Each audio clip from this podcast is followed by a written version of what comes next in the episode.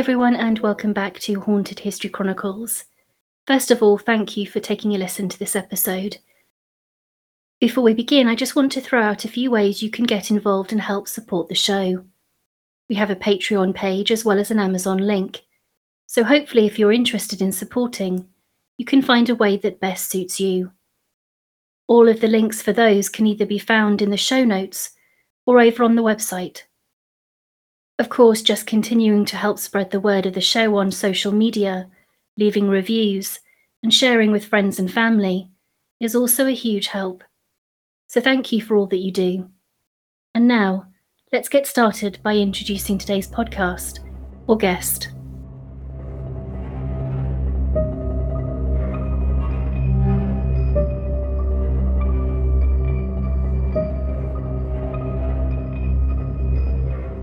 Today is Dee Lawlor, a professional writer and editor based in Aberdeen in Scotland. Dee has a special interest in history, superstition, and local myths and legends. Contagious Enemies First Hand Accounts from the Aberdeen Witch Trials is her second book. It recounts the witch trials in Aberdeen that ran from 1596 until 1597, taking the original court records, transcribing and translating them for the modern reader, first hand accounts of the words spoken on those dreadful days. So get comfortable and let's meet our guest.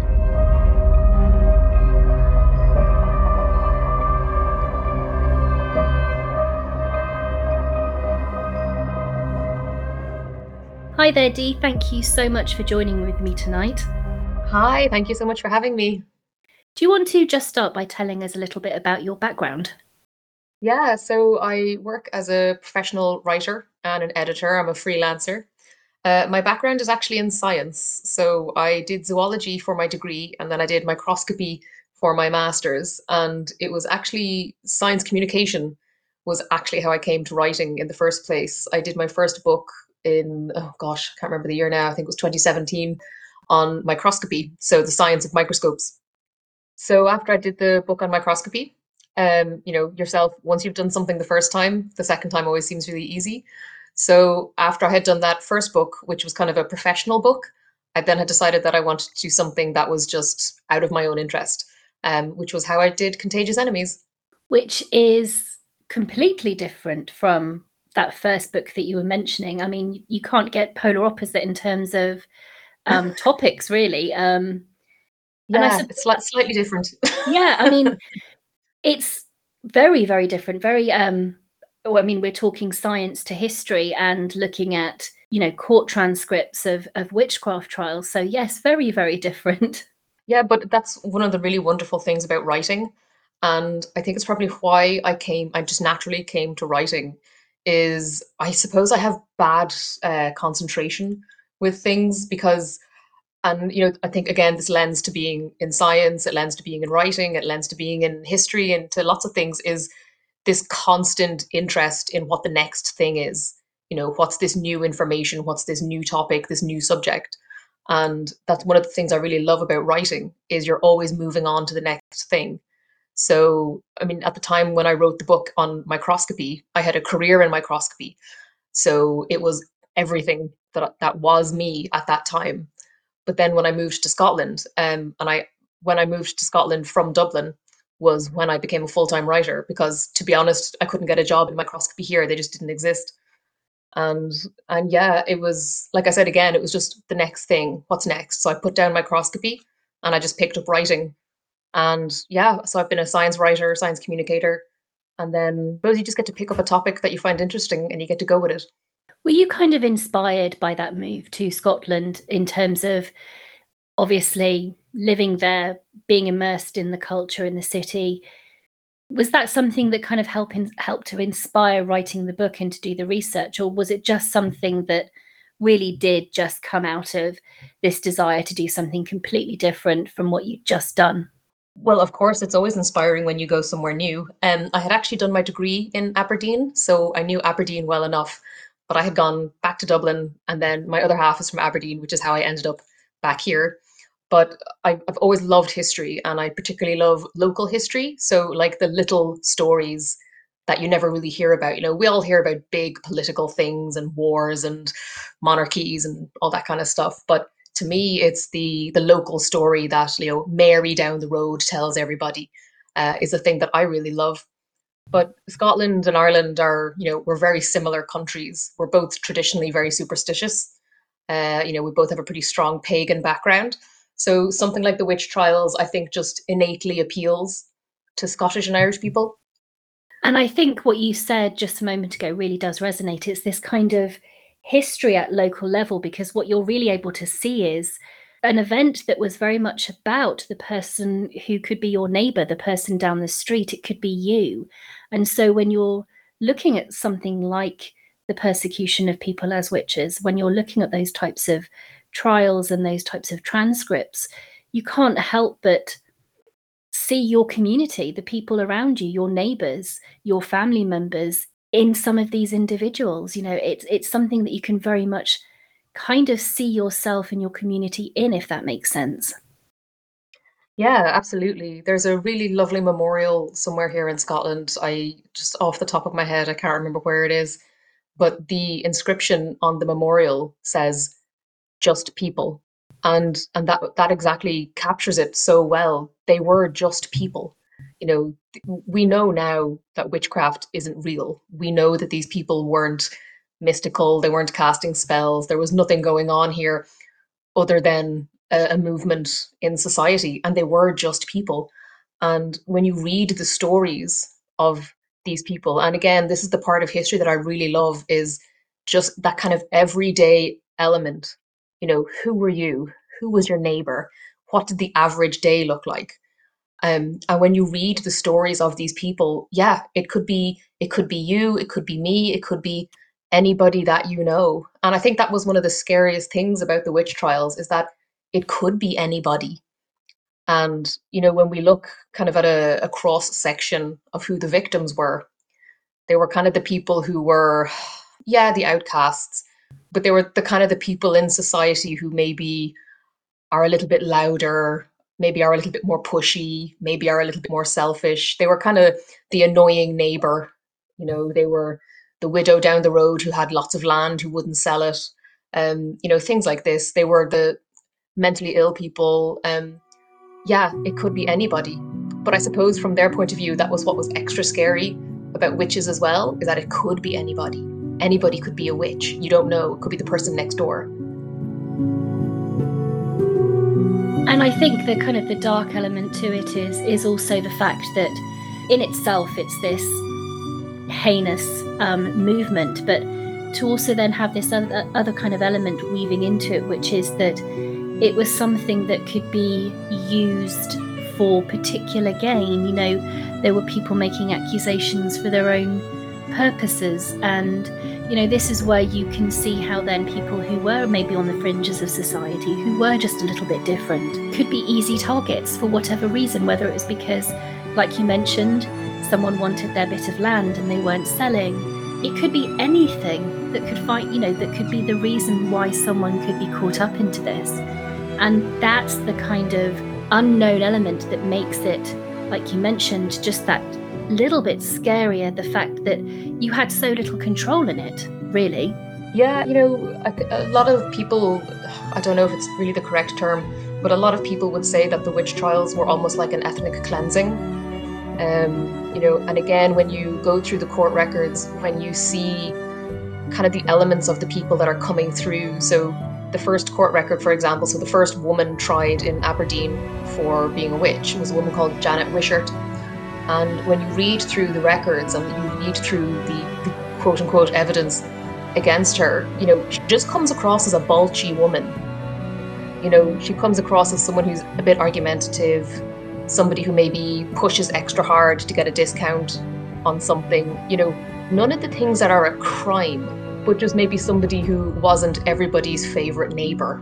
The again, just that little bit of something that made them a bit different and and unpopular again yeah yeah exactly and but you know also people who made society kind of uncomfortable um you know again you think at the time things like being a woman on your own was I don't think it was quite illegal, but let's say frowned upon.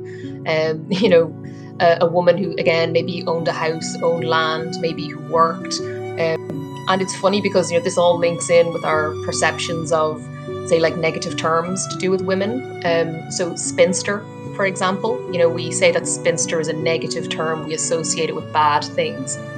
Spinsters were people who could spin, so people who could make wool, uh, which is a commodity. You know, it's a business and traditionally spinsters were women. So it was women who could work for themselves and support themselves. But you know, in, in those days, you didn't want women to be independent. You didn't want women to work for themselves and to be able to make their own money.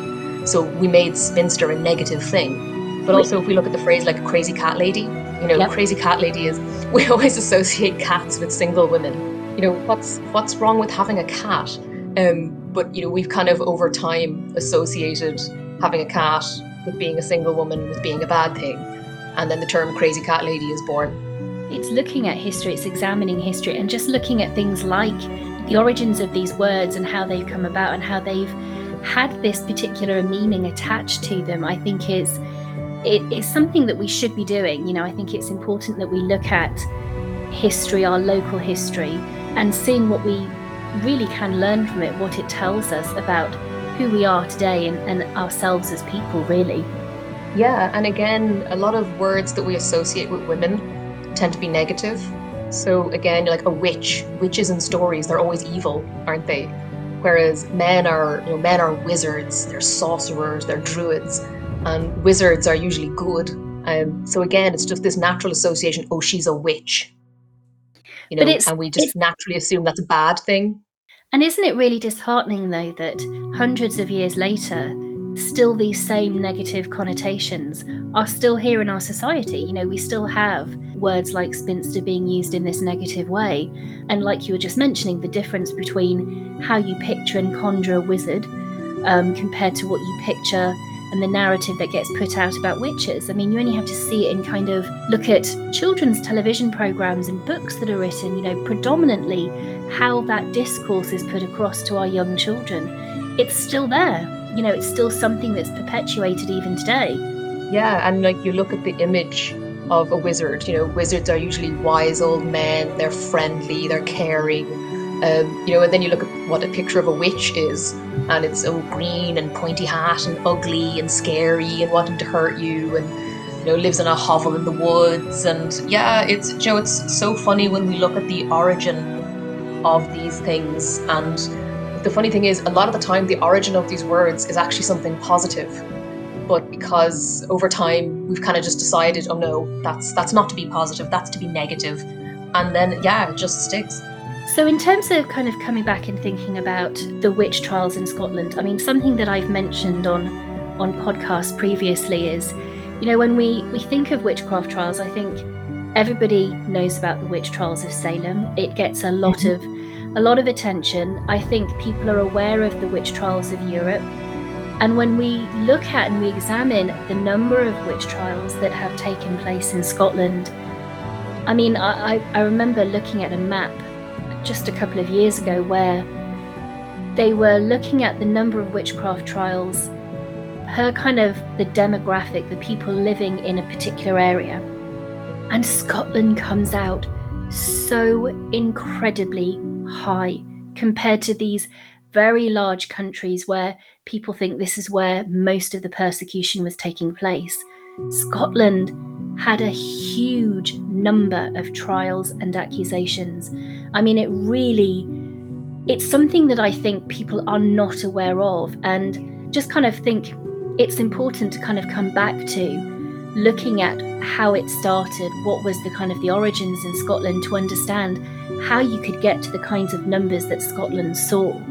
So, do you want to just kind of give us a little bit about that historical context in terms of what started this off in Scotland, what really helped to drive the witchcraft craze, if you like, in persecuting people the way that you saw over those centuries.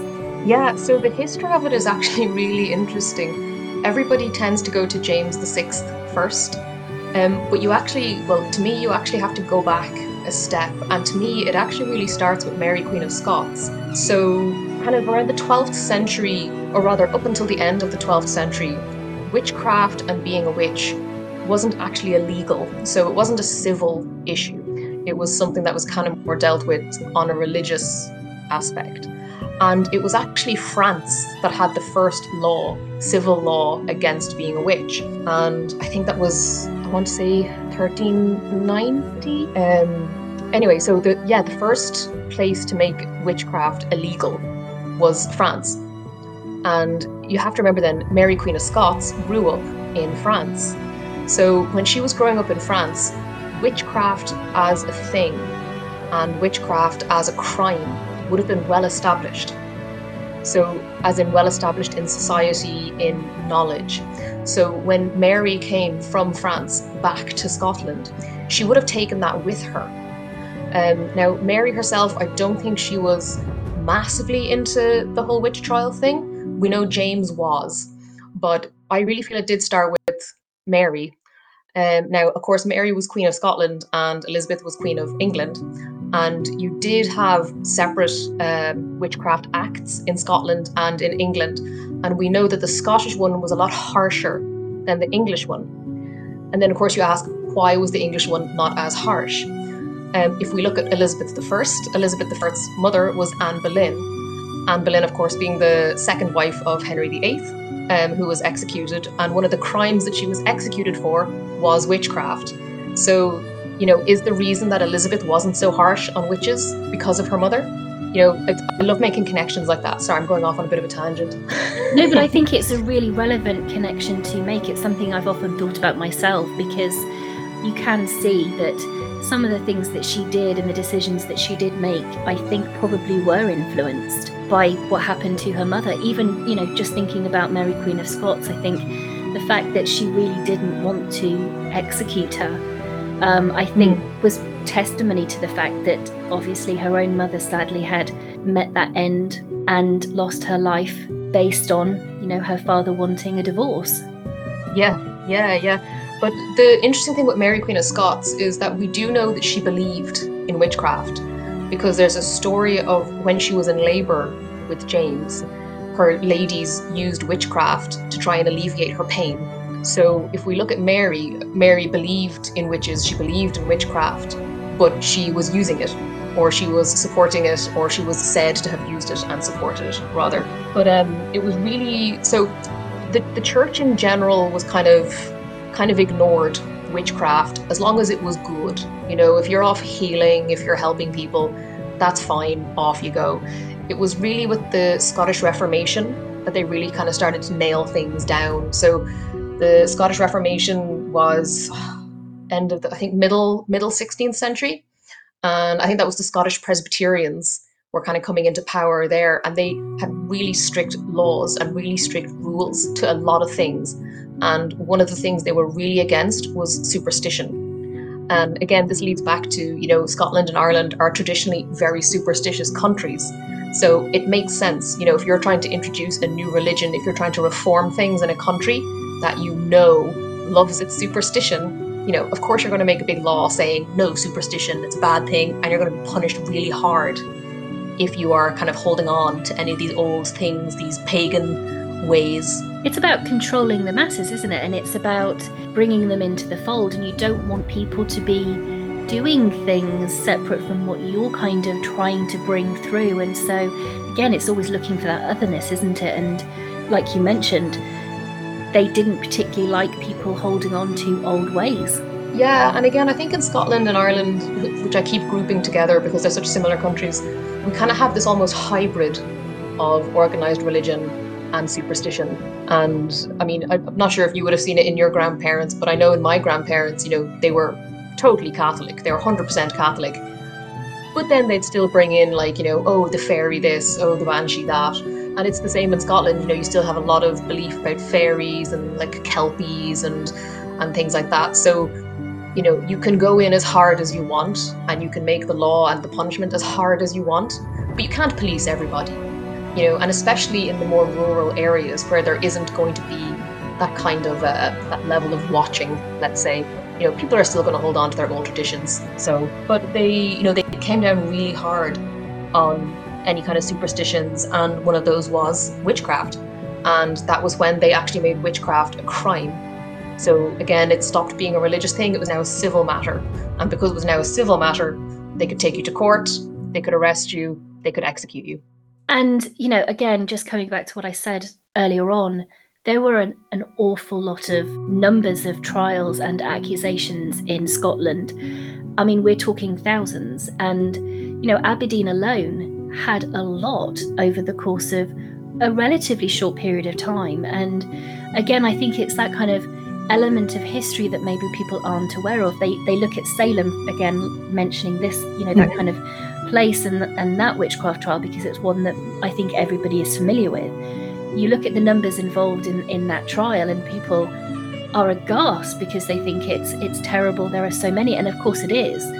But when you then look at numbers reported in places all across Scotland seeing numbers like that and higher, considerably higher, it's it's something that should be known. You know, the fact that it doesn't have that same kind of attention and knowledge in the way that somewhere like Salem does is a disparity that I, I don't think should be there really. Yeah, so actually more people were executed in Scotland than in Salem. Um, I think in the book I said between one and two thousand. That was kind of the depending on my resources. I was trying to be conservative um, so I said between one and two thousand, but there are some places that say three thousand, and then there's other sources that say four thousand. Yeah. And the thing is, we'll never really know because we're, you know, if we're looking at data that was officially recorded in official trials by officials, uh, you know, we can go with that. But the truth is, there would have been a lot of people in, especially rural areas, a lot of people where people were taking matters into their own hands or where there were trials held that were unofficial and like a what's the term I'm looking for? Not like citizen's arrest. No, but I think that sense that it was being done without that kind of pomp and ceremony. It was just being done by the local community. It was it was less documented. It was kind of in house, if you like. Yeah, exactly. So in Scotland, the trials were actually held by the local councils. Um, down in England, they were actually held in I don't want to say Parliament, but it was they were the trials in England were actually held by judges. So they were held by people who really knew the law and who really knew how to have a trial, how to give a sentence, who really knew the system. Whereas in Scotland, a lot of the trials were held by local councils who were kind of just, you know, it wasn't really their normal gig to do. But also when you consider, you know, James VI, he was really into catching witches. So you know, he sends out these decrees to all these towns around Scotland. You know, it makes sense. If you want the king to think you're doing a great job, you're going to try witches, you're going to find witches, you're going to kill witches. That's what the king wants you to do. And that that's a really good way for you to get attention and for you to move forward, isn't it? Absolutely. And and again I think it's something that you can see in the records, you know, um, just how how seriously some people took that decree from the king in terms of recording and meticulously recording what was happening in some locations. And I know Aberdeen is one one place in particular where you know the record keeping is better than than other places. And when you look at some of the the evidence that survives and kind of shows the connection with the ordinary person in terms of what they were doing and their contribution and that connection with the king like you were mentioning i think it's really revealing the fact that there's records of you know, payments being made to the local blacksmith who's making the iron chains that are being used to, obviously, um, imprison the person on trial to incarcerate them as part of their torture. The fact that there's so much written documentation again of materials purchased, what's being spent by councils in terms of the equipment, the resources used to tar and burn women. Yeah. There is a lot of things recorded as part of precisely what you were just describing, almost this transactionary type dealings of of what they were doing for the service of the king, what he was asking them to do. And it really does reveal an awful lot.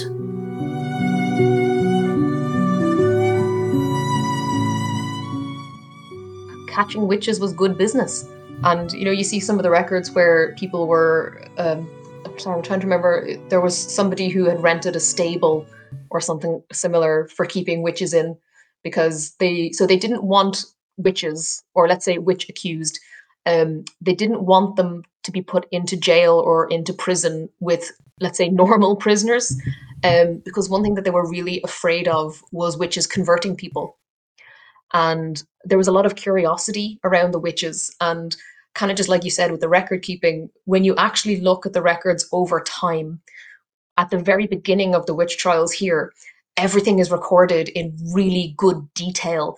The record is really long every word is written down every response is written down.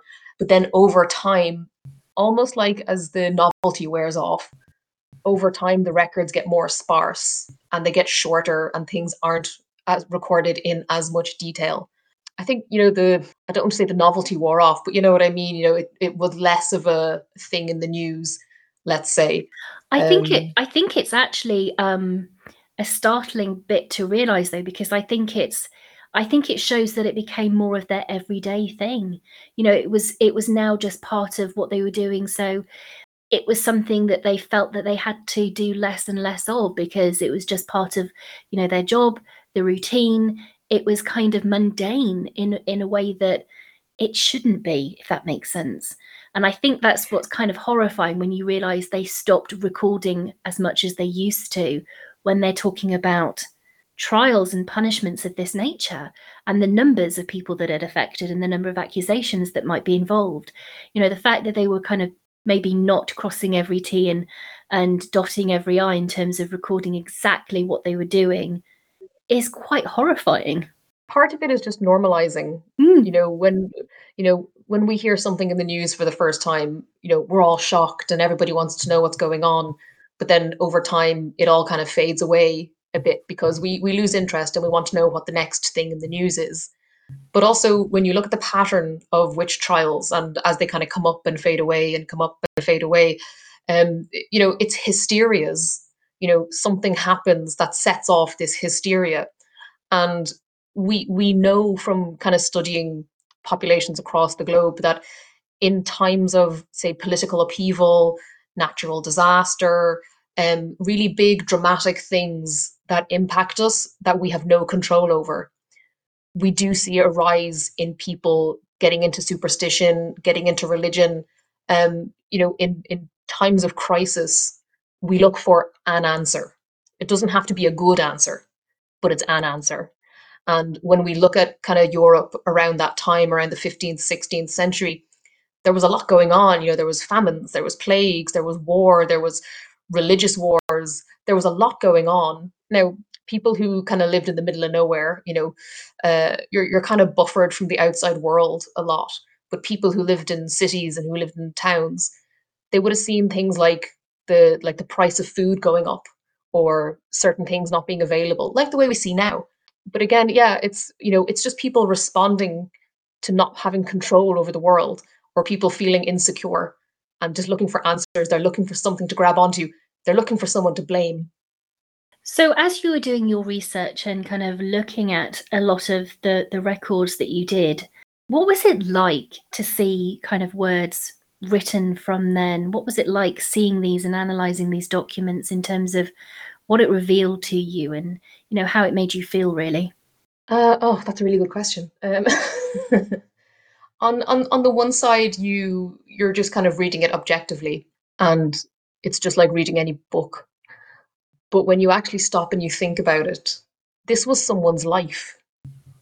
You know this was someone who there was none of this innocent until proven guilty kind of thing it was essentially guilty until proven innocent or you're guilty, we've already decided, and that's it. Um, you see the phrase, this you cannot deny, in a lot of the records. So they'll go through all the charges and they're detailing all the charges, and witnesses come forward and they give their evidence too. But there's never really any suggestion that the person who's been accused had an opportunity to speak. Or rather, all you really see is maybe a side note saying, uh, the accused denied this. So you get these really lengthy records of everything that they're being accused of doing, but then there's no defense.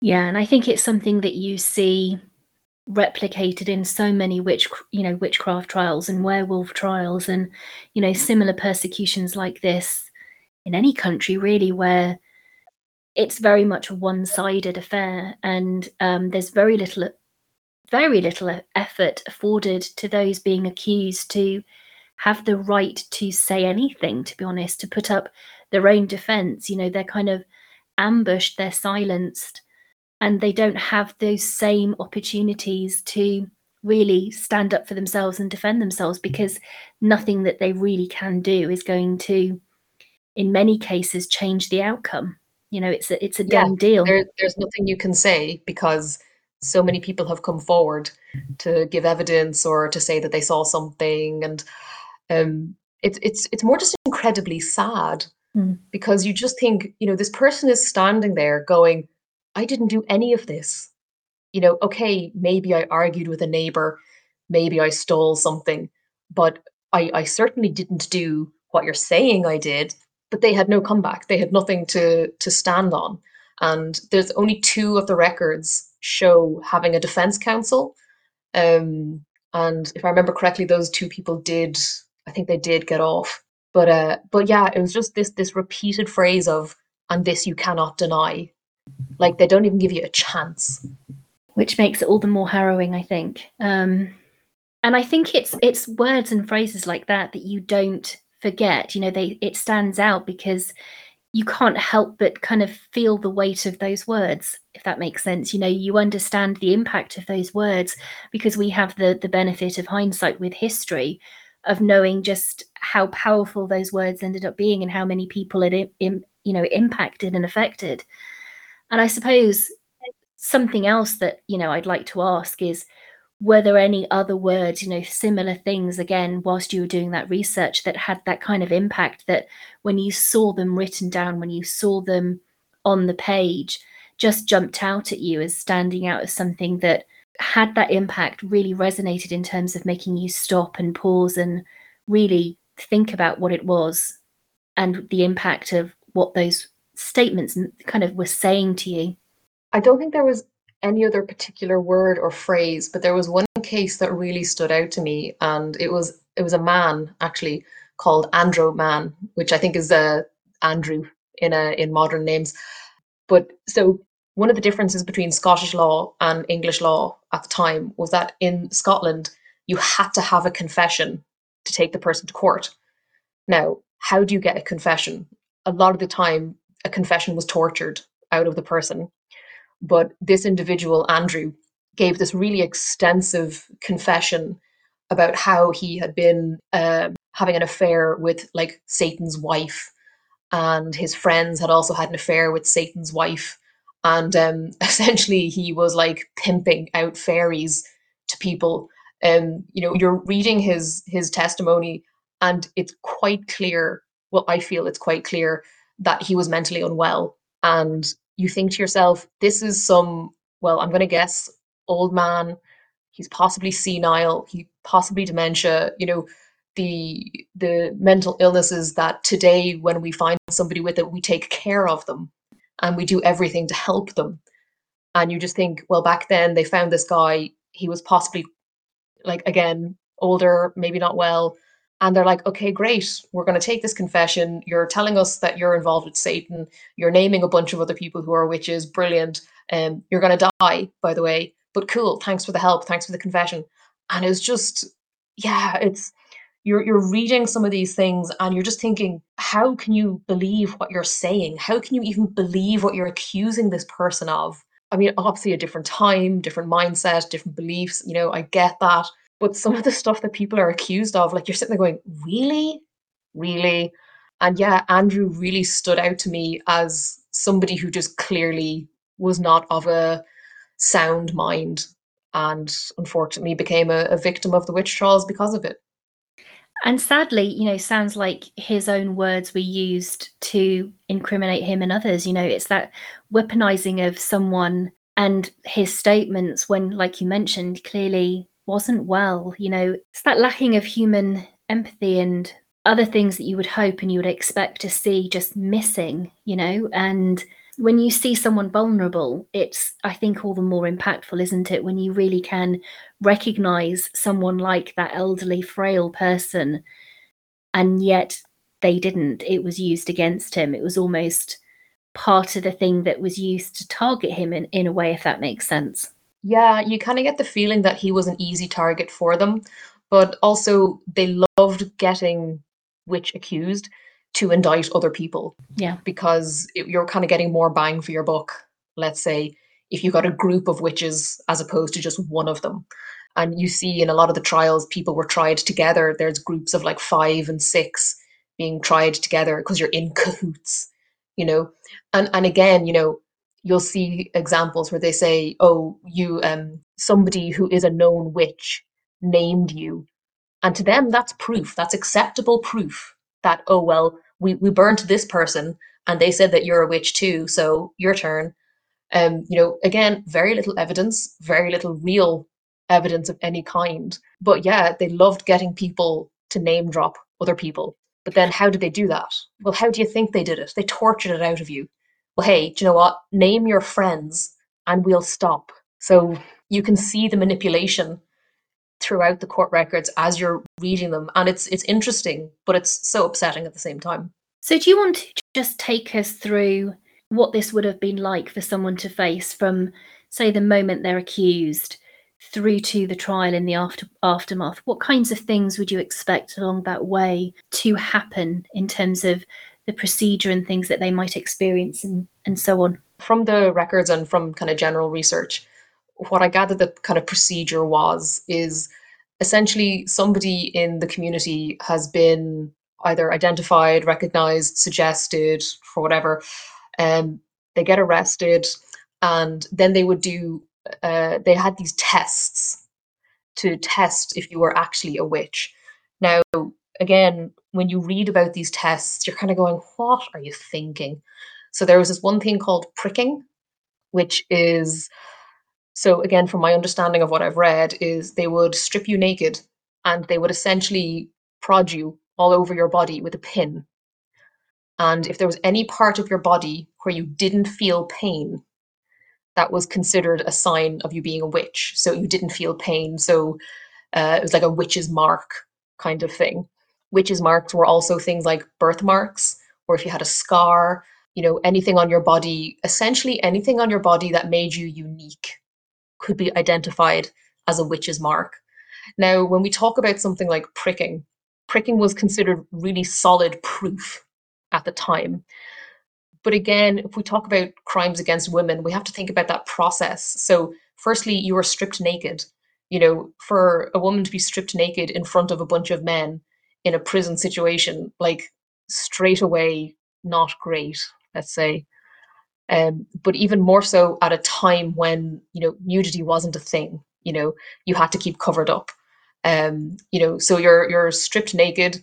Somebody prods you all over with a pin. If you don't react, then that's guilty. Um, you know, but did you even know if they were poking you? Maybe they didn't stab you and they were like, oh, I just stabbed you there and you didn't react. Clearly you're guilty. But we do see in some of the records that a lot of these witches' marks, so again, it could have been a birthmark, could have been a scar. Um, a lot of these birthmarks, not, not birthmarks, a lot of these witch marks were found in the pubic hair or around the breasts. So again, it's kind of this humiliation, this um It's debasing. Um, yeah, yeah, exactly. You know, and again, kind of more so because you are a woman. Mm. Um, you know, and this of course happens behind closed doors in a toll booth, in a jail, in a prison. Um, you know, God knows what else happened. And you know, when we think about the the people that this could be in terms of age, you know, it could be the older grandmother type figure who is being stripped naked in front of this group of men, someone frail, infirm. It could be someone young who's never had those kinds of experiences of, of bearing their body to anyone, let alone to that number of men. And like you mentioned, this was at a time when that was something that you just didn't do. Women weren't just covered up, they were under layers and layers of clothing. You know, even the mm-hmm. poor wouldn't would have more than one layer of clothing in terms of what they were wearing as an outfit, with underskirts and then things over the top. And so this was totally debasing. It was totally to humiliate, to kind of set up a, a dynamic of power of of very much humiliating and being out of control and being in the control of someone else. Yeah, but it's all part of torture, mm. isn't it? You know, when we think of torture at that time, we think of things like the rack, you know, we think of the really big dramatic things. But one of the most common methods of torture to get confessions at this time was actually sleep deprivation. So somebody would be, you know, in the cell, they've probably been harassed all day. As soon as they start to fall asleep, someone's waking you up all the time, you know, and we know from research that when you don't get sleep, it's actually really damaging to your brain, but to the point where you can start to hallucinate so, you know, if you've been awake long enough, if you're being tortured long enough, you're being humiliated long enough, you're going to say anything. You're going to say anything to get it to stop, and you're going to say anything to get these people to go away. And several of the court records they talk about, oh, you know, you admitted this in confession. It's like, well, under those conditions, wouldn't you confess? Wouldn't you say, do you know what? Yeah, I did it. Okay, that's me. I'm a witch. Sure, I'll sign it. You know, it, it's it's horrendous. You know, when you think about, and again, these these could be anybody. You know, this could be your neighbor, your aunt, your friend. You know, these were just normal people, and these people knew they hadn't done anything. But again, you know, you put anybody under enough duress, if you wear anybody down enough, do you know what? Yeah, sure, I'll confess, I did it. And again, this is what, you know, is quite harrowing about this because then again, once they have their confession, it's very hard to then do anything to take that back. I mean, any kind of denial is going to be something that is ignored, you know, even even saying this is what they did to me would have been ignored. And so you you signed your own death warrant, you know, by confessing you you put your seal on something, but it's it's something inevitable. How how how could you expect most people to not crumble, like you were mentioning? Put them under enough duress. What do you expect? What other outcome is there going to be for the majority of people? They're not going to be able to stand up against that forever. And, you know, this was about trying to strip them down to their basic kind of level of existing to put them in their most vulnerable state to precisely extract from them what they needed to extract from them uh, to get the job done. Yeah, exactly. You know, it's it's horrendous the things that people would have gone through. And then we know that obviously being in inside the courtroom, they weren't given the voice, they weren't given that opportunity to, to offer any kind of defense. And so again, it's just part of this kind of domino effect, isn't it? Of well, this is their experience pre-trial. Then they have no recourse really during the trial itself. And it's so swift, you know, it, it happens so quickly. And then the aftermath of that is obviously, sadly, if they're found guilty, them losing their life. Yeah, so what I can tell from the records, um, you know, once you got into court, from what I can tell, that was kind of it. It was really just more of a show so that everybody can hear what you've done um, again, there's a couple of notes, like little side notes on the court records where they say this was denied. And, and that's really it. That's all you ever really hear from the accused person that they denied it. You never hear their side of the story. From the records, also, it looks like that you went straight from your trial to execution. And, you know, and again, you know, just imagine that feeling. You've been in jail for God knows how long and jail or toll booth or prison or whatever you want to call it back then would have been super miserable. And um, not that jail today is, is a picnic, but poor conditions, poor food. So the witches in Aberdeen were actually kept in the steeple of St. Nicholas's Church. And you know, churches aren't buildings that are designed to be lived in. So it's not like they would have had a nice fireplace to keep them warm. Uh, you know, they were exposed to the elements. So you're being kept under really harsh conditions and you've been there for days, maybe weeks. You go straight into the courtroom where you're just read a list of total lies that you know is lies, um, and then you're told, well, sorry, uh, you're going to be executed, and then you just get taken straight to the execution point, and, and that's it. Did they ever get the chance to say goodbye to their families? like was there a day or two of reprieve? No, just straight in, you're gone, done. It's so inhumane, all of it. And but even things like, you know, they wouldn't have been buried afterwards. I mean, once they were burnt, and again you see this several times in the records with the phrase burned to ashes. So you think to yourself, you know, I'm going to be burned to ashes, and then I'm probably just going to be left there as rubbish, as scrap, maybe swept into a bin or something. And um, you know, these people didn't get to have burials. Families didn't get to have somewhere where they could go and remember their loved one. And remember, these people were loved ones. This was your mother. This was your sister. This was your uncle or your brother. Um, you know, these people hadn't done anything to you. You know they were innocent, but there's nothing you can do about it. I think the forgotten part, kind of the forgotten element of it, is the the impact that it had on communities when, you know, like you said, this was someone at the heart of your family. This was maybe someone integral to your family. Um, if they were bringing in a wage, you know, so many things that it could mean that it had this impact going forward on the survivors of your family, the community that you're from, and then the kind of the impact that it has on a community if it's other people that have accused that person and you're still living with them. You know, you as the surviving family members are living with those who've accused your loved one and they've ended up being burnt, executed, and like you mentioned, just resulted in into this discarded element you know all that's left of them is something that is is ash there's there's no nothing that you can kind of go to to to grieve. There's no place that you can go and mourn them. They've just been taken away. And yet you have the face of the accusers still around you. And that must have been so hard. That must have been so difficult. I mean, an unbearable thought, really, to think about. But it was people's reality, I think. Yeah, and there's so many uh, follow ups to, that to that comment. So, first of all, you know, the, the cost of life was so much lower back then. Um, you know, people always say, oh, the average life expectancy was so much lower. The data on that is actually skewed. The reason that we think people didn't live as long is because there was such a high rate of death in infants. Um, but you know, you, you could still expect to live into your 60s or your 70s at that time. But people did die so regularly and you were exposed to death a lot more. So you know, these days death is very sanitized. We don't see people dying. Uh, like, you know of your neighbor dying, but you weren't there, you didn't see it. Whereas years ago, if your neighbor was dying, you know, you might go and care for them, you might tend to them, you might wash their body and prepare their body afterwards. You know, it was much more, not an everyday thing, but it was much more of a reality back then. So, death in general, I think, was not an easier thing to accept, but it wasn't as, again, sanitized as it is today.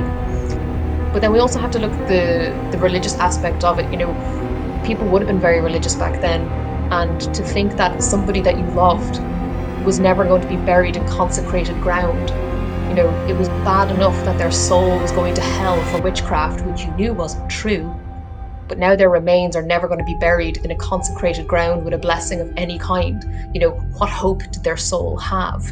And, you know, for many, that was incredibly difficult to kind of um, to face, to to believe that they weren't going to be reunited with their loved ones because they were being told that that was simply not going to happen because they hadn't had that consecrated burial.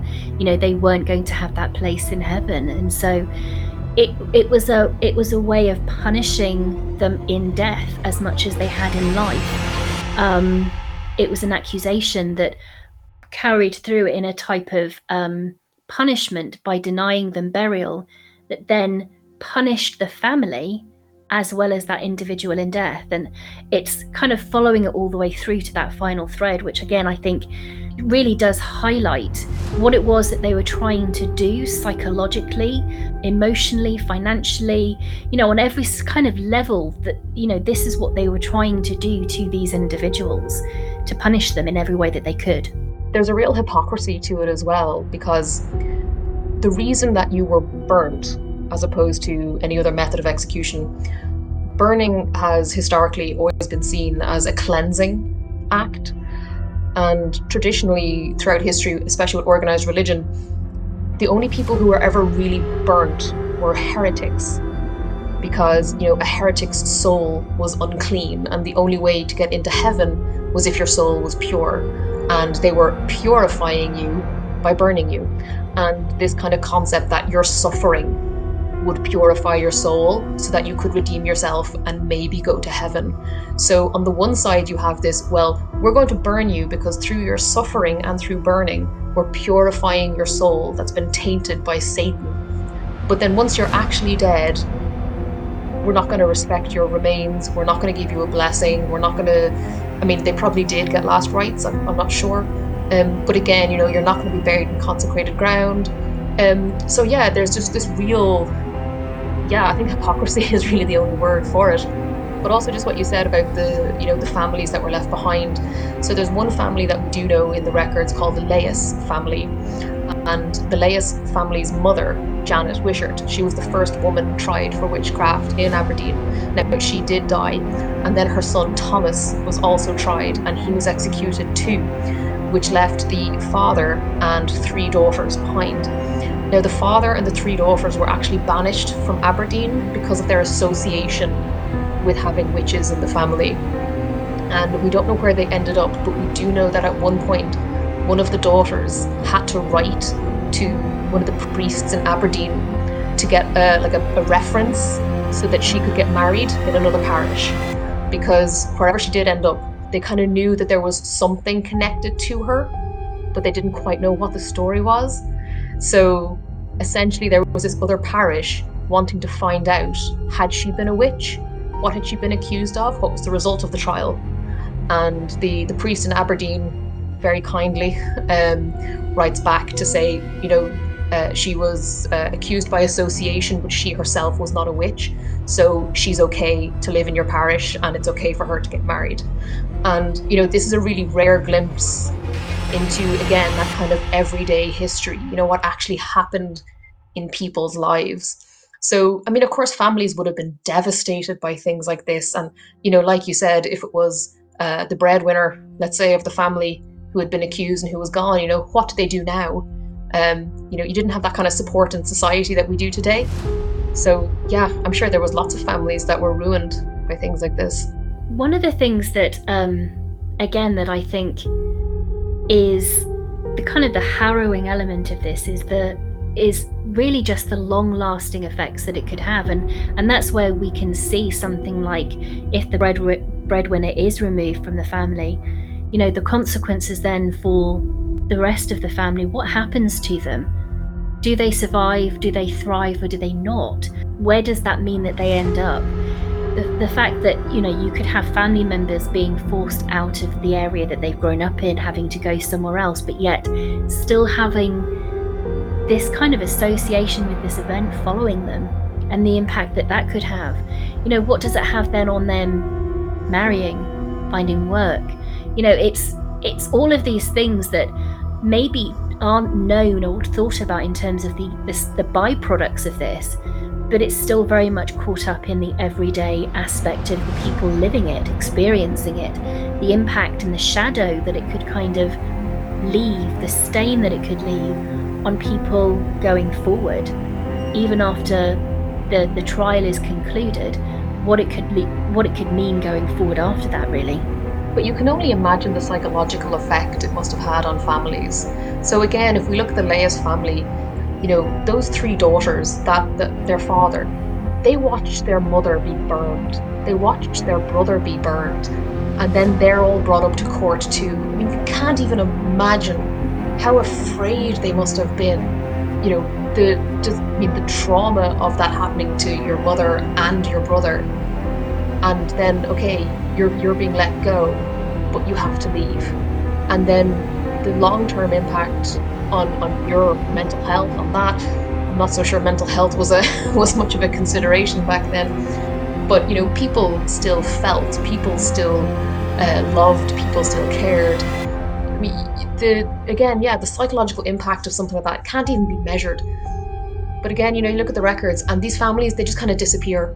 Yeah. And maybe they changed their name. You know, they probably came up with a story as to why they left the place they're from. Um, you know, and again, this is years ago. You know, the world was a very small place, so you meant you went from Aberdeen to maybe I don't know, let's say Inverness. People are going to get to know you. People are going to want to know why you left. You, you kind of, I suppose, spend the rest of your life in hiding, hoping that nobody else finds out what happened, and having to keep quiet about it as well. You know, there was there was no counselling or no therapy for things like this years ago who could you talk to? I mean, you couldn't really talk to anybody, I don't think, could you? And and I think that's what's quite isolating about it. You it would it wouldn't have been something you necessarily would have been able to talk to with with friends, you know, with other family members because of the impact that that could bring. And again, that's just it's the trauma that comes with that, I think, that again, we don't necessarily analyze and think about and look at because when you look at witchcraft trials, it's very easy to just look at them and be desensitized to it, to read it, but to read it and think about the impact for the community, for the family, to really see how it could have played out, is when the experience of, of that, I think, comes to life and the trauma that can come with that and the and the long lasting effects that it could have had on a community and a family were, I think, you know, as we've mentioned, probably quite profound. Yeah, so you have that stigma, firstly, of being associated with having a witch in your family. But then, you know, you couldn't speak out in favor of witches. So, for example, if you said, Oh, I don't believe any of this is true, you know, you're pretty much putting yourself in a really precarious position. Um, I'm sure there were lots of people at the time who didn't believe in witches and didn't believe that witchcraft was real. But if you spoke out in favor of a witch, you're just condemning yourself as well. So, you know, you might be on their side, let's say, but you're going to say nothing. You're just going to be quiet because, again, you know, you could end up being executed too. I think it. I think it's something that when you look at it and you strip it back to that, it's something that I think isolated so many people from each other.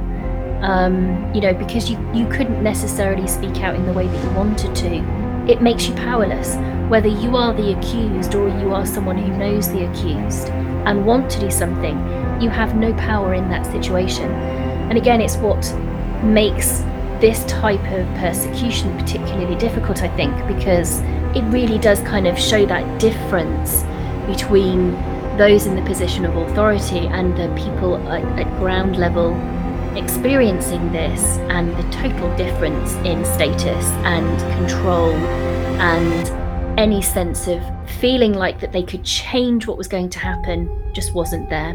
Whether you were the victim or whether you knew the victim, you could do so little to change the course of, of what was coming. Well, I think a large part of that is just human nature.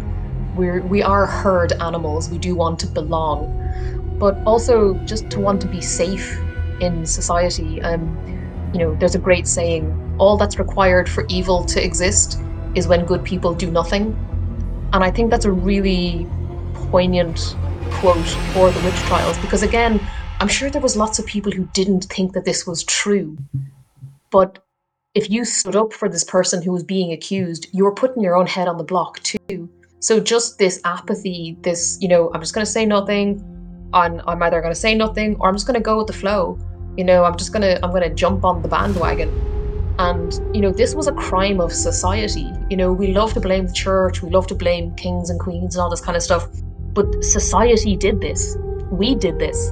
You know, people like you and me did this. And, you know, you might say, oh, I would never do something like that. But think about, like, you see things in the news where someone is being attacked in the street and nobody goes to help them because they're afraid that they're going to get hurt too. And it's not a bad thing, it's just human nature. You know, we want to protect ourselves. And unfortunately, to protect ourselves, sometimes it's at the cost of somebody else. Absolutely. It's again, I think, when we make those connections and we can see something like that reflected in in society you know today that I think gives us pause and, and should give us pause to think about things and our own actions and and how we conduct ourselves and what we can learn if we can learn anything at all. I mean, I hope we would, but it's a it's a difficult quandary because I'm, I'm not, not, sure. sure I'm not sure we ever. To be fair, I, I don't think we ever really change that much. Uh, I mean, you know, we, we, we always talk about, you know, movements in society, you know, and there's always kind of something that's the topic that we're all really passionate about and but but that fades away and something else takes its place. But I think when you look at human history as as a whole, um, we, we just do the same thing over and over again. you know, we we never really learn. We think we're more you know, enlightened, but we repeat the same things just in a different format. Um, exactly. Exactly. The... You know, it's you know, I mean, people are still being tried for witchcraft today. You know, it hasn't gone away. And you know, witches have existed in some capacity for all of human history. You know, there's there's cave drawings of uh, people summoning spirits and, and, using herbs for healing and, and, things like this. In in the 15th, 16th century, that was their version of a witch. Today, we'll have a different version of a witch, um, but there'll always be a witch there'll always be a witch trial of some kind. It might not always be called a witch trial, but you know, we we as a society and we as a species, we're we're always looking for the ones who don't belong, Absolutely. and we're always looking for the ones who are threatening the status quo. And and unfortunately, we always go after them. So absolutely.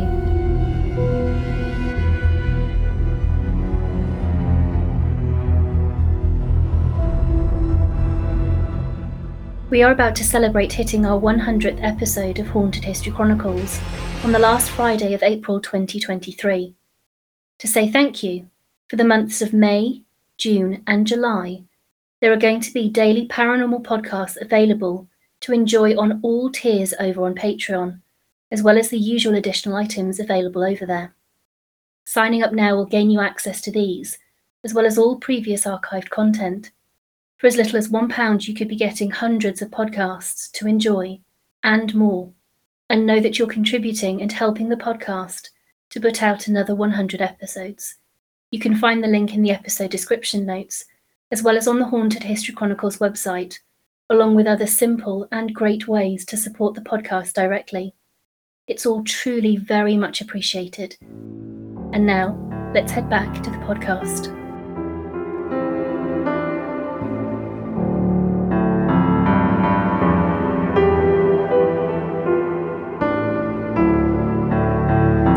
Terms of um, the witch trials, I mean, one of the things that I found interesting looking at looking into it in more detail is that there seemed to be this point system allocated where when they were in the court they would have their dittay read out which was their list of offences wasn't it and mm-hmm. then they were given a number which basically was this point system showing how guilty they were and what level of witch they were which i don't think i've seen in any other witch trial transcripts or records other than in Scotland. And it's ju- it's just one of those interesting little kind of differences about how the court system operated in Scotland than any other that I've seen thus far in any research that I've carried out, looking at witchcraft trials across Europe, across America, across England. And again, I don't know if, if there's any more that you would say or elaborate on that in terms of what that meant or what that could mean um, if I've missed anything on that. But it's certainly something that I spotted as a difference and found quite interesting because it's not something I'd seen before, really.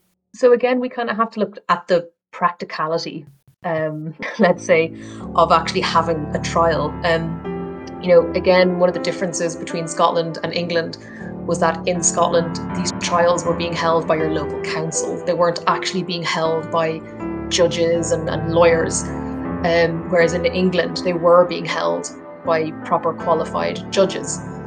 Judges know the law, they know how to apply the law. So if you think that you're, you know, you're thrown into this situation where you're given this thing that you have to do, you're, you're going to figure out a way to do it, right? So a points system makes sense to me. I don't think it really mattered how guilty you were. You were just guilty. And again, you know, guilty until proven innocent. I was just going to say, and that's kind of where I thought it, it was something that was interesting and kind of baffled me because, in terms of the point systems, there didn't seem to be any relevance to it in the sense that whatever, however low or however high it was, the, outcome was the same. So it was it was a strange kind of thing to point, add yeah. in. Know, what was the point? You know, they're a witch. All it seemed to show was kind of how bad of a witch they were in terms of the records or their judgment compared to others. But it didn't seem to kind of make any difference in terms of what they did. It was just another element, another layer, which was interesting and like you said, just was a bit baffling because it was so different to what I've seen. But the, you know, it kind of makes sense when, you know, if it's done outside of a, a you know, a magistrate, a court system, that they've kind of had to kind of find their own system, their own way of doing it, I suppose. And that does make sense. You just do something that works and you think is what needs to happen, really, I suppose, when you're just trying to muddle through and figure it out. Yeah, and at the time, Aberdeen would have been one of the larger cities. So think about smaller towns where, again, it's your local county councillor uh, holding this trial. So they need something to work with. They haven't really held these trials before. They've certainly never had a witch trial before. So here's your instruction sheet here's how you do it. Tick this box. Did they tick this this box? Yeah they're a witch. It made me think of and i and i hate to kind of make this this reference because it is something so tragic but i don't know if you've um followed the the case of the daybells and you know what happened to their children and the the kind of the belief system they had where they were basically giving numbers of how light or how dark someone was in terms of whether they were good or whether they were bad and whether something should happen to them. And it just kind of made me think of that, where they're allocating this point system to judge people and to, to kind of help come to those judgments and those conclusions. And yeah, it just it had that con- that kind of connection when I was looking at it and thinking about it and researching it. So it's just something that stood out for me and interested me because it was so different to again just things that I've the, the subtle differences are sometimes the things that you yeah. notice because in so many cases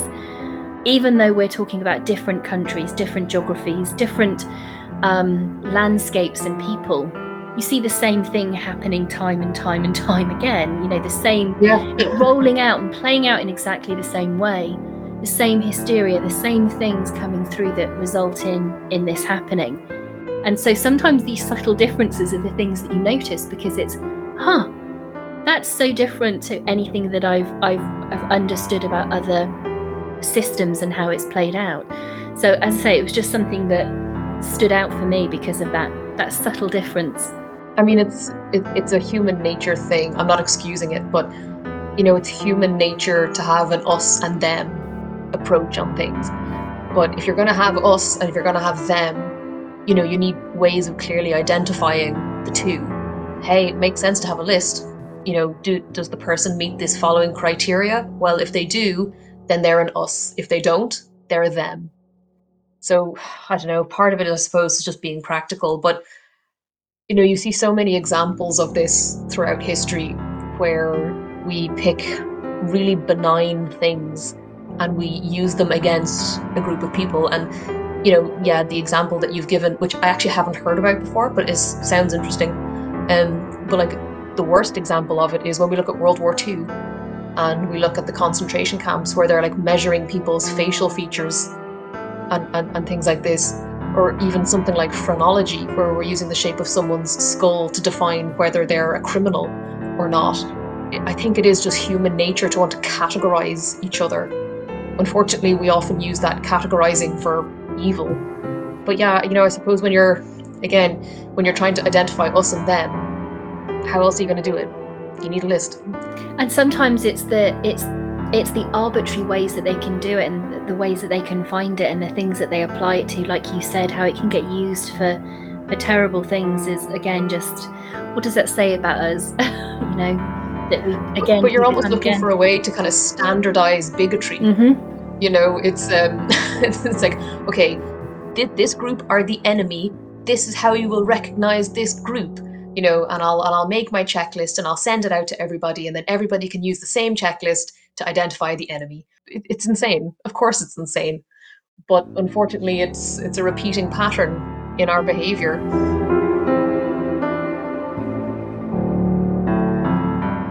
Yeah, like we said, we never learn, do we?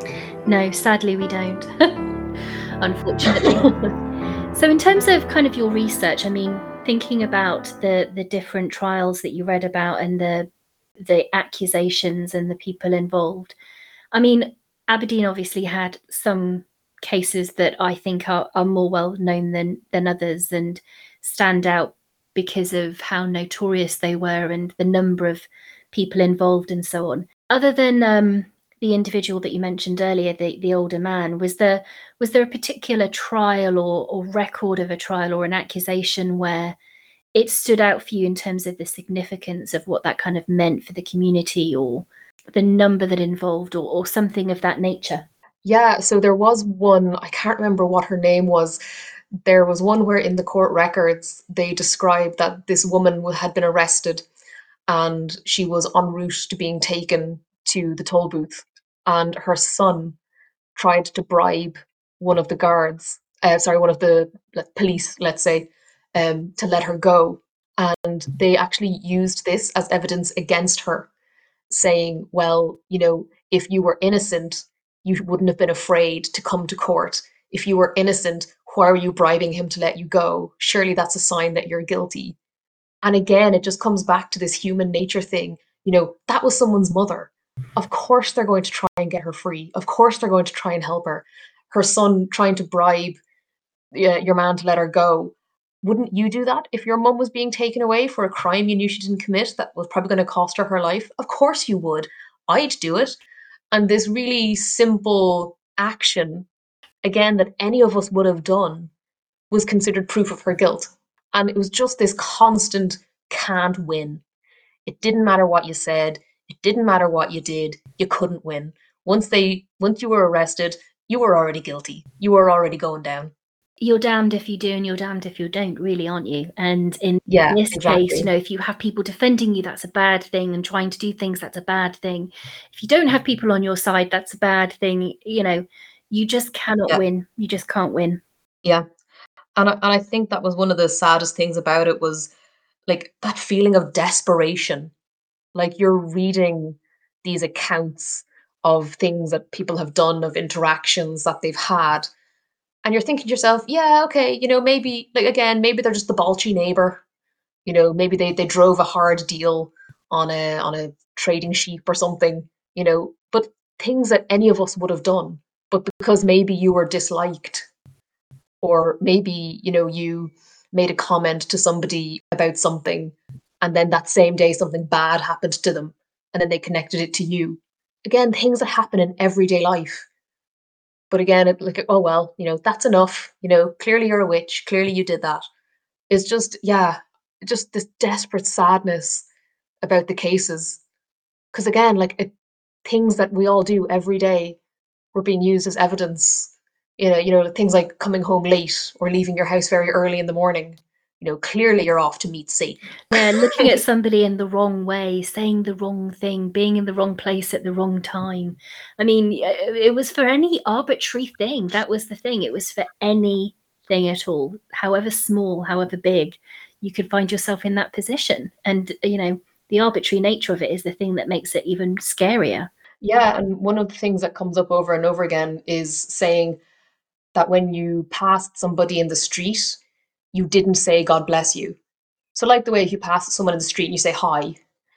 So, it was believed that witches couldn't invoke the name of God, they couldn't say the name of God, they couldn't say a prayer. So, this idea of, you know, you passed someone in the street, you didn't say God bless you, and therefore you're a witch. You know, and you th- you're thinking to yourself, well, hang on a second, maybe they just didn't see that person, maybe they weren't paying attention, maybe their mind was somewhere else.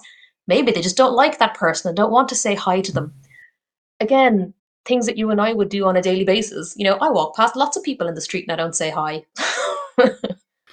yeah, depending on uh, if I've had my cup of coffee, absolutely. Yeah, exactly. Can you imagine? But again, like these really arbitrary, yeah. pointless things, you know, oh, you didn't say God bless you. It's like, oh well, you know, clearly, clearly that's evidence that, you know, I'm buddies with Satan.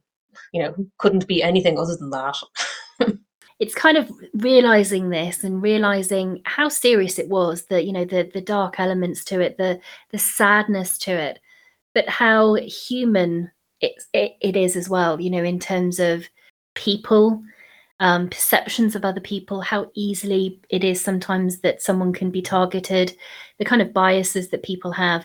You know you can see how so many elements played into persecutions and, and witch trials and you know the stain that it leaves. And i think aberdeen and, and other places in scotland when you look at places and you look at local history and the same is true here in, in england and in other places in europe and around the world where you see these kinds of events play out often it's the element of history that does get whitewashed we don't know these names and so many names are lost to history because they were just the everyday person but you know, we have buildings, we have locations around us on our door, on our doorstep that have these connections that are rooted in these events, and they are kind of a, a, a remaining monument. Um, reminder of, of what's happened and so you know knowing about our local history lo- knowing about these buildings how they've been used is a way to not forget this element of history to not forget the names of even those names that we don't know.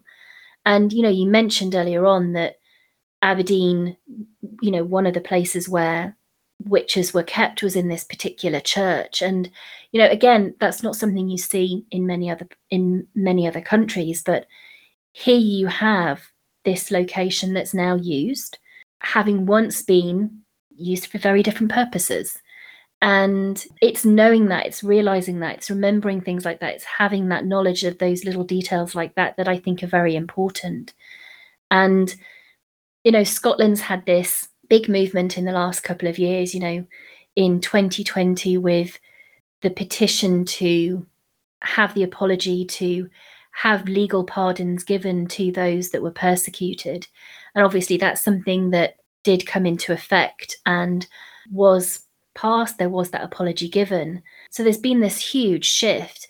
And I suppose I was wondering what you think that means, what you think are the next steps, if anything at all. Um, if you think that's enough or we should be doing anything else, you know, where you think or what you would like to be happening going forward, having already got to the point that, you know, Scotland is at in terms of what they've managed to achieve and the acknowledgement that they've had and the change that's come about with those pardons being given, really. So there's a, a group up this direction called RAWS, so Remembering the Accused Witches Scotland. And that's exactly what they're working on. So they're working on getting memorials around Scotland so that people can remember what happened and that people can remember the names of the accused. Um, they were one of the groups as well that was working on getting those apologies, and they've been successful in getting a few of them so far. Do I think that's valuable? To a point, yes. We should acknowledge the things that we've done wrong. We should acknowledge them and we should accept responsibility for them. Of course, everybody alive today, we didn't do it. You know, I wasn't the one who accused, etc., etc. But to make that symbolic apology and to forgive these people for what we said they did you know, we shouldn't excuse ourselves as a society for what we did, but we should pardon the people who are the victims of what was done. I'm all on board for memorials. We should absolutely have memorials everywhere to remind people of the things that we've done in the past to hopefully learn something for the future. Um, you know, as we've already said, as a species, we're not the best at learning things, um, and we're very good at repeating mistakes whether whether apologies and memorials will stop things like this happening again, I don't think so. But I do think, like I said, I do think we should, as a society, take responsibility for our role in something like that because it was society who did this. You know, again, everybody jumps on board wanting to blame the church and the king and the queen, but you can't do something like a witch trial without society's participation and it was society who was finding these witches. It was people going out accusing their neighbors, accusing their mother in laws, things like this. To acknowledge is something, it's an important step. And I, and I think what's the alternative? Again, the alternative is to not acknowledge it, to not talk about it, um, to know nothing about it, to keep everything silence, those names, what's happened, um, to keep it as kind of a dirty secret. How is that beneficial? What does that do? It doesn't do anything. At least with memorials in place, at least with having open, frank discussions, um, having some kind of an, an, an acknowledgement, an apology, those are meaningful. They are important, even if it doesn't bring about radical change in the way that we would all like, in the in the way that we all hope. The alternative is bleaker. And I think to still be in that position where it is shrouded in in kind of sadness and shrouded in shadow and and kind of kept in the back room if you like hidden away that's something darker and and and shouldn't happen. So the fact that there, you know that there are these memorials being built that they are being put in place those are huge big steps from what the alternative used to be. And i just wish it was something that was some you know in some small way replicated in different places. And local history can be so easily lost. And in in many cases this was local history these this was happening in small villages in small towns whether it was in scotland whether it was in england in france in germany. It wasn't just in big cities it was in small places. And that local history that local event can be lost those names can be lost. And so it's in in many ways these memorials are are a way of, of acknowledging all of those people if that makes sense. So again i just think it's something that is huge it says something it does something because the alternative is for me is sadder you know it's bleaker yeah but i think on an individual level we all think that we're not capable of doing something like that. And then as a society, we think, oh no, oh, we'd, we'd never do something like that again. Don't be silly, you know, that, that belongs to the past. But when you have something like a memorial, when you have a person's name, when you can identify the person and identify with the person, maybe, you know, I think it shows us the, the harsh reality that you don't have to be the person putting the torch to the to the wood but just by doing nothing you are contributing.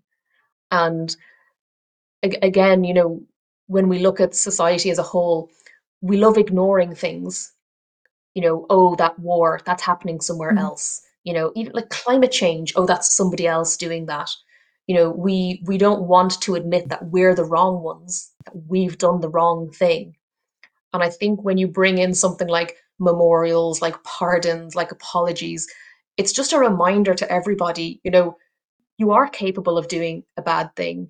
You are capable of contributing to evil, and you can contribute to that by doing nothing.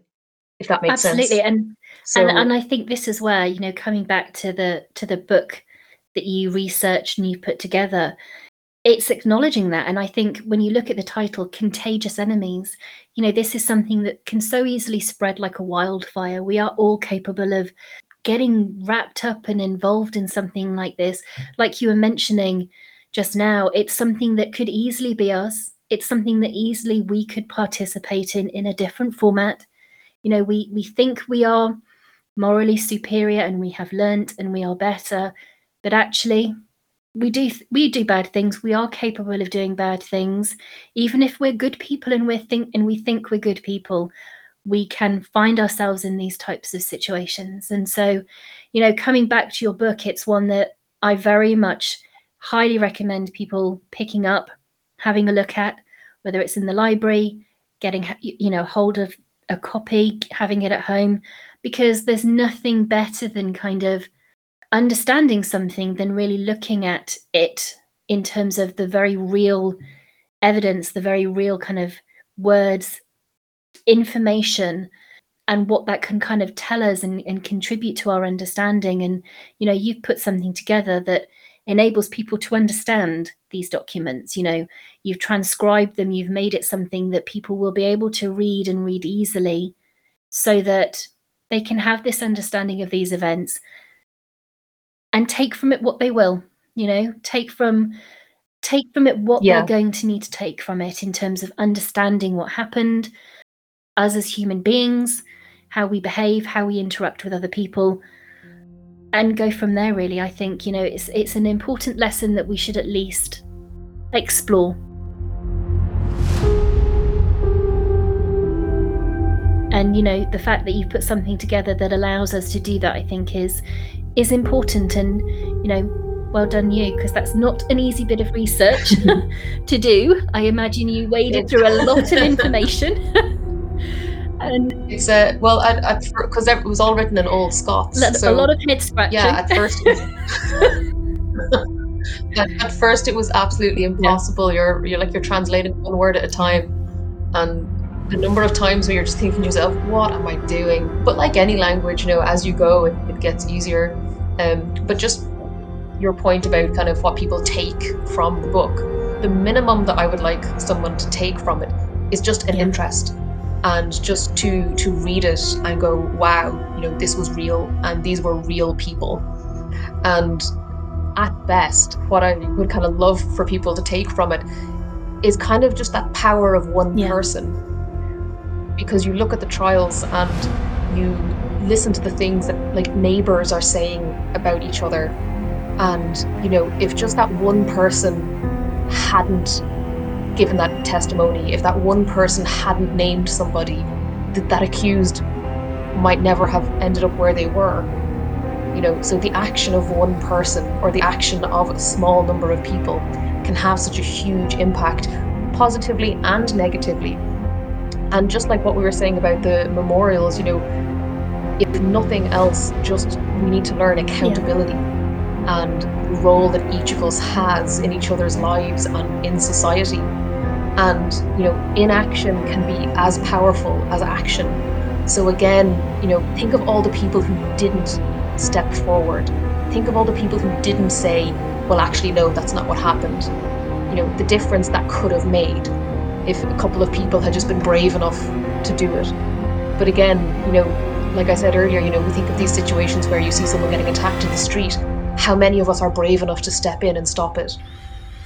Absolutely. You know, so there, there's so much to be learned from the witch trials just as a time in history and just as an action of society. Because I just think it's just such a strong example of how we as people, like, we just, it's not even looking for answers anymore, it's just looking for someone to blame. You know, something's gone wrong, you want somebody to blame, and then what can happen because of that? You know, and because of not wanting to accept responsibility. There there's one there was one case, sorry, I shouldn't laugh. Um, there was one case where the pieces of evidence against a woman was a man who came forward to say that he cheated on his wife because this woman put a spell yeah. on him. It's like, really? That's the best you can come up with? You're cheating on your wife. Oh, it was a witch. a witch made me cheat on my wife. you know, it's and again, like I'm laughing at it because it's just so ridiculous. But it was used to excuse his behaviour. It had to be some someone exactly. else doing something to him, bewitching him, putting him under a spell for him to yeah act poorly, to to do something against his marriage. You know, to to break that covenant. And it is laughable. You know, we can sit here and we can laugh about it, but it was these types of things that you know could see someone in that position for very arbitrary things and again like you said it's it's that power of one you know all it takes is yeah. one person sometimes to change yeah. not just that person's life but their family's life all these things that we've mentioned the knock-on effects that it had it's the generations it's the generational impact that it's had and you know that's powerful when we realize that. And so, therefore, that power of one is important. You know, what can we do in our society? How can we behave? We have that choice. Sometimes it means doing difficult things and, and making hard decisions and doing things that maybe go against what the majority believe and are behaving like. But the alternative is is yeah. is it's it's human yep. nature. It's hard. unfortunately, you know, it is just human yep. nature, and you know you know, a, a lot of people try to blame things like this on ignorance and on lack of education. And it's actually quite the opposite because when we look at the timing of the witch trials, so by the time the witch trials kind of were starting here, you know, we already had the printing press. So literacy actually was increasing at that time. Everybody wasn't literate, but you know, we were getting better at it. But books were actually a huge weapon against these people so you had Malleus Maleficarum. Mm-hmm. I'm probably saying that wrong. This was a book written by it was a monk in Germany, and it was essentially like a manual on how to identify witches and what to do with them and what the law was. And this book was hugely popular. It went through 29 editions. it was that popular. But it spread like wildfire throughout Europe. And because, again, if you think about the time, you know, who were the most literate people?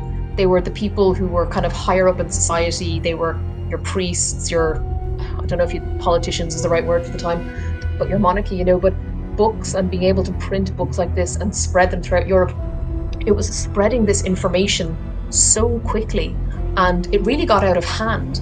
And at first, I think, I can't remember, I think it was Pope Benedict the 13th, I think. Um, anyway, at the time, the Pope at first uh, condoned this book and kind of was like on board with this book. And then after a while, they saw what impact it was having and they flipped and they actually condemned the book. But by then it was too bad because the book was out there in such huge numbers and so many people were reading it and it was causing so much damage. You know, you had pamphlets at the time as well. Pamphlets were hugely popular. They were like the, the newspaper of the time. And again, they were anyone who watches Bridgerton will know a pamphlet. It was a Lady Whistledown. But um, you know, pamphlets they could be printed in huge numbers really quickly. So again, if you heard of, say, uh, someone being accused of a witch in Edinburgh, you know, someone would print a pamphlet. That pamphlet could make it to Aberdeen in a day or two. So know, people are getting the news from other places of what's going on. And, and then, of course, James jumped on board and he wrote Daemonologie, which was his version of uh, kind of how to deal with uh, superstitious creatures. Let's say he covered witches, but I think he also covered uh, like werewolves and vampires and stuff. But like Daemonologie is still in publication today. It's been translated into modern English. So, you know, you have these books, you have this information that's been printed en masse and sent all around Europe, and it's just condemning thousands, thousands of people because this information is moving faster than anyone can keep up with. So, literacy and books and knowledge were actually a huge weapon in, in the witch trials. You know, this wasn't about ignorance. And I think it filtered into kind of so many different elements into art, into folklore, into stories. I mean, you know, if we think about things like tales of Little Red Riding Hood um, and the werewolf, if we yeah. if we think about stories like Hansel and Gretel with the children going into the you know into the wood and the witch in the in the cottage and you know these are stories that yeah there, there's always an evil these stories were created based on werewolf trials on witchcraft trials you know. It was it was this it was the stories at ground level being told and then spread and spread and spread and spread that exist today that we tell our children but they are they are remnants of this period of history. This is the propaganda of this period of history. You know, the persecutions of individuals that came through in everyday stories and folk tales that still exist, that we, we still tell, we still hear about, that again, that might be part of our community's history, but we don't know the connection that it has with that particular trial that it's referencing you know and we, we continue to tell these stories but don't necessarily know the thread of, of truth that they hang on to and again you know I, for me personally it's it's about making those connections with the past with that local history that's so important i think in thinking really understanding what's happened and why it is still with us today what it's you know why it's still part of our community and what we still continue to say and to share today is important to know about. Yeah, and I think propaganda is is probably the perfect word. Um, you know, a lot of it was propaganda, and um, what was his name, Heinrich Kramer, who wrote the Malleus Maleficarum, by all accounts was an absolute woman hater. So you know, it was propaganda against women, and we we know there was a guy called uh, James Carmichael who was involved in writing pamphlets about witches. And James Carmichael then went on to be an advisor to James VI when James was writing Daemonologie. So you almost see this thread of people who are like dedicated to tracking down witches. Um, it's just their it's their raison d'etre, you know, they're they're mm-hmm. out to get them. And, and and the funny thing about James is at the beginning of his reign, people considered him to be very logical and very intelligent a king. And kind of by the end of it, he just seemed to be absolutely obsessed with witches. Um, he wrote demonology, but he also had the King James Bible. And in the King James Bible, we know now that there was several translations that were translated slightly incorrectly um, to make it more biased against witches. Um, I can't remember the exact word for it, but it's something like it should have said, You won't abide a spirit, and instead he wrote, You won't abide a witch. There was something like that. I've, I've quoted that wrong. But essentially, yeah, the amount of propaganda and the amount of bias. And again, you have to look at who who is sending out this information. Yeah. It's your king. Your king is telling you this. The leader of your country is telling you that this is true.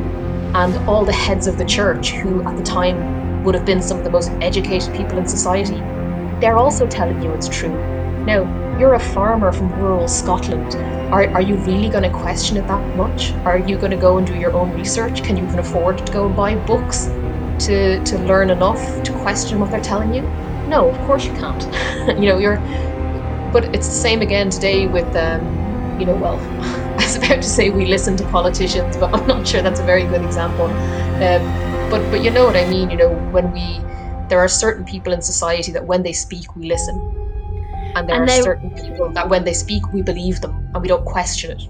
Well, they're in charge of the narrative, and and I think that's the the difficulty. There are people in positions of power where they are in charge of the narrative, but it is up to us to challenge that narrative sometimes, and it's sometimes that, again, like we were talking about, can be difficult, you know. But that power of of our own selves sometimes is is something as powerful. You know, we we can affect change in some way. I think.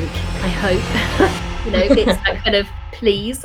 can we? Yes, hopefully. You know, it's that it, it's that kind of desire, isn't it, to do better? And I think that's all we can do. We can only hope that we would do better. And um, you know, I think we can only really possibly be more self-aware by reflecting on how we've behaved as societies, as people in our past. You know, I think it's through lack of total any kind of awareness that means that we can be totally oblivious to our own actions. And I think the more aware we are, the more observant of our past, how we behave, hopefully, you know, fingers crossed that yeah. means we make better choices. You know, that's I think the best that we can possibly achieve, I think, at this point is is my perspective. I, I think your key word there was was hope. Yeah. You know, we always hope that we'll do better. We hope it's going to change. We hope it's going to get fixed. And and hope is great and everything, but sometimes you need action. Yeah. And sometimes you need to actually go and do. You know, hoping is lovely and everything, but you know, hope doesn't really change anything. So in terms of um, you know, looking at the research and the the kind of the the transcripts and the evidence that you were looking at, were there particular reasons as to why certain elements of society were targeted like women in terms of their status in society or anything of that nature? So we know from looking at the, the kind of general statistics, um, anywhere between kind of 75 and 85% of victims of the witch trials were women. So it is considered essentially a, a mass genocide of women at the time. Why women were always the victims? Uh, there's there's a couple of reasons. Um, first of all, you know, kind of an easy target. At the time, women couldn't own property. You know, you really sure weren't supposed to be working for yourself or things like that. So, if there's any widows with a nice bit of land, or if there's any women who happen to be a bit too independent, uh, it's a really easy way to kind of put people back in their place. You know, it's like, oh, you're you're being very independent there. You know, that's a little bit witch-like. If you put fear into people, people kind of quiet down. So, traditionally in society, women were the healers and women were the midwives, obviously, because childbearing and all that would always happen between women. So, you know, Mary next door is having her baby, so your mother might go and assist her. And in every little town, there was the local midwife. And there's actually a really strong connection throughout history with midwives and witches.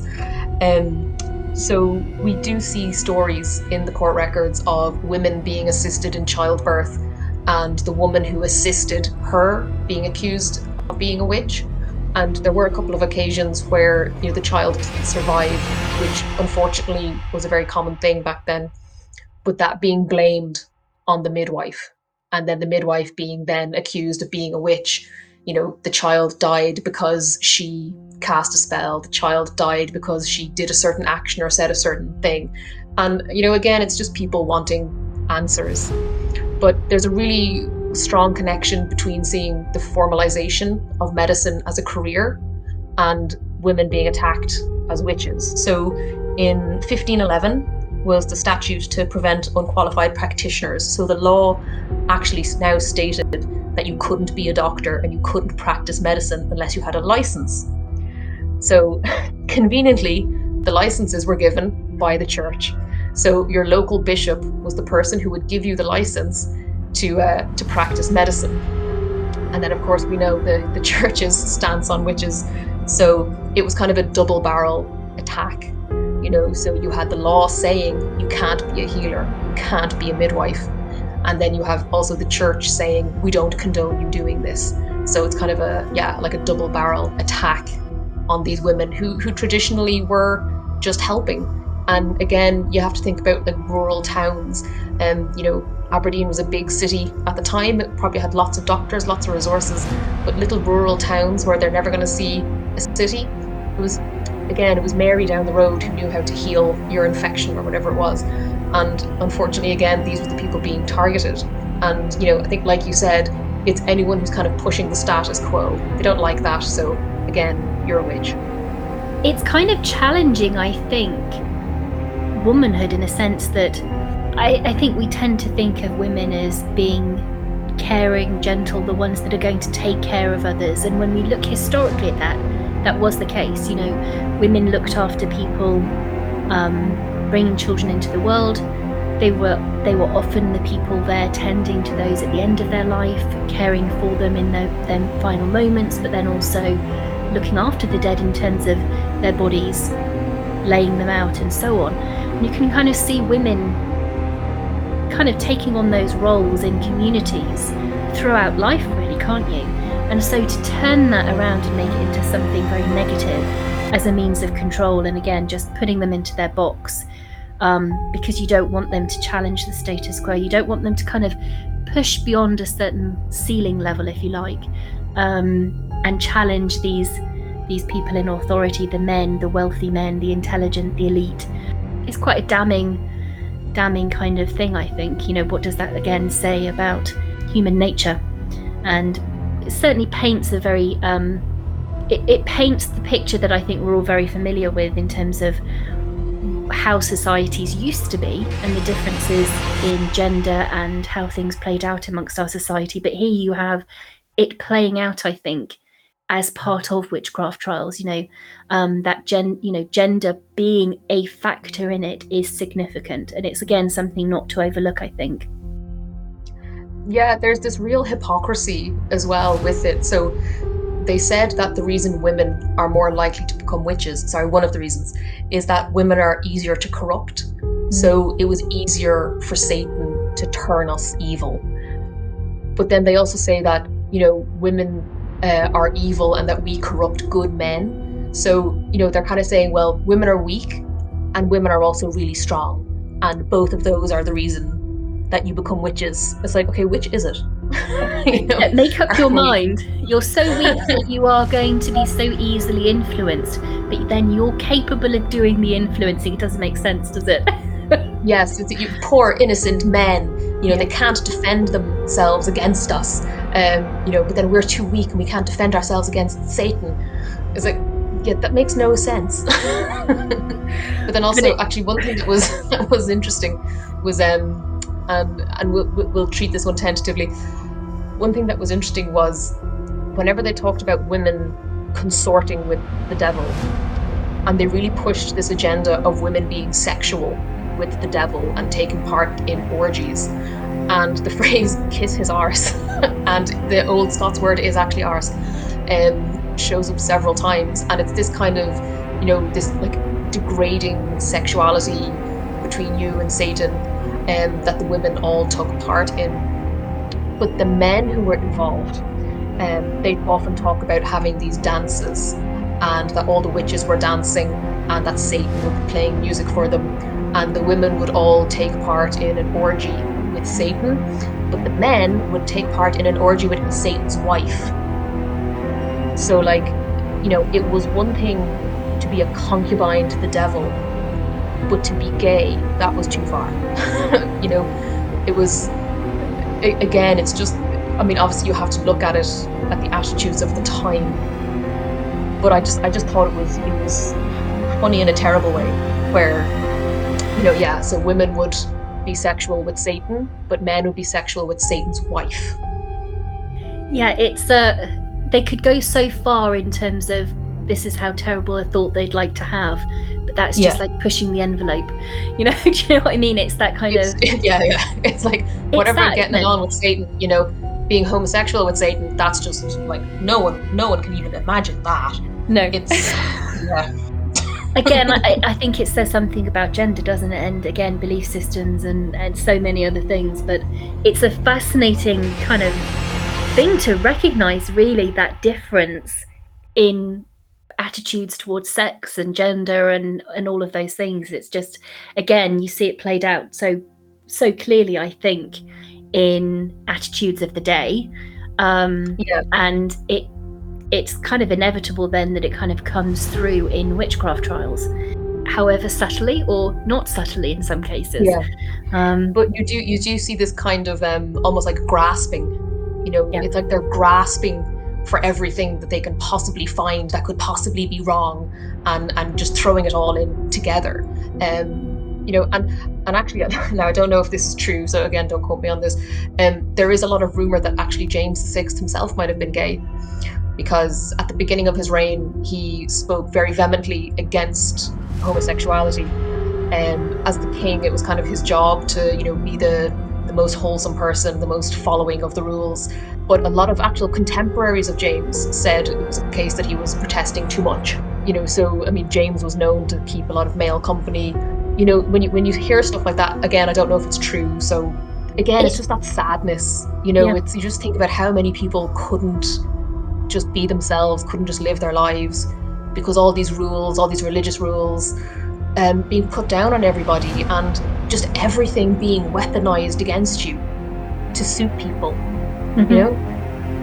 yeah to suit the narrative of the day or to and and the problem was it was so changing it was so shifting that things could things could be different from one moment to the next and you know i think that's certainly something that you know you could see played out in england in terms of changes in religious authority which kind of religion was more in favor which Mhm. monarch was in favor who was you know again who was pushing the narrative and so all you have are people caught up in all of this, and all they're trying to do is scrape by, raise their family, have enough food to put on the table to feed their children, and, and have a good life, trying to kind of forge ahead in this world that's dominated by all of these other things, these rules, these religious doctrines, you know, political squabbles, all of these different things that could impact on the Mary down the road and the elderly neighbour who maybe is older in, in, in age and maybe not quite as with it. You know, the fact that these things could play out in your own lives with such terrible ramifications is, again, the sad part of it. Awful that it was so much part of um, everybody's day to day life that it could have that power and that kind of um, impact the way that it did, but it did. It really did, you know. And that's the again the Yeah, and you know, human rights didn't exist back then, so if you didn't like it, too bad. yeah you couldn't do much about it. no. no, sadly. Anyway, I will say thank you so much for for kind of coming and, and chatting tonight. Honestly, it was it's so fascinating. There's so many elements to this. It has philosophical questions, moral questions. There's the historical element to it. There's the personal, um, real life kind of connections that you can have with the accounts. I mean, there's there's so many kind of touching points when you start to really examine these. That you know, for someone who is interested, picking up um, your book, other people's book, looking at research, you know, finding things out can be the starting point of really kind of understanding. I think this very broad topic and um, hopefully thinking about some of the things that we've we've spoken about you know if it, if it's only the starting point of finding out more if it becomes something bigger of well let's reflect on how we behave great let's think about ourselves as individuals in in society. Fabulous, but certainly starting with something like your book is a great starting point. It's one that I recommend, and you know I'll make sure to put all of your details in the podcast description notes and on the website so that people can easily find you, read what you've written, maybe make connections with others and go from there hopefully to to kind of find out more if they're so so way inclined really. So thank you so much for kind of talking so passionately and knowledgeably about this because you know I think it's important to hear from people who can share that with others really. So Thank you so much. Honestly, it's been so enjoyable. And uh, I'll say goodbye to everybody listening. Bye, everybody.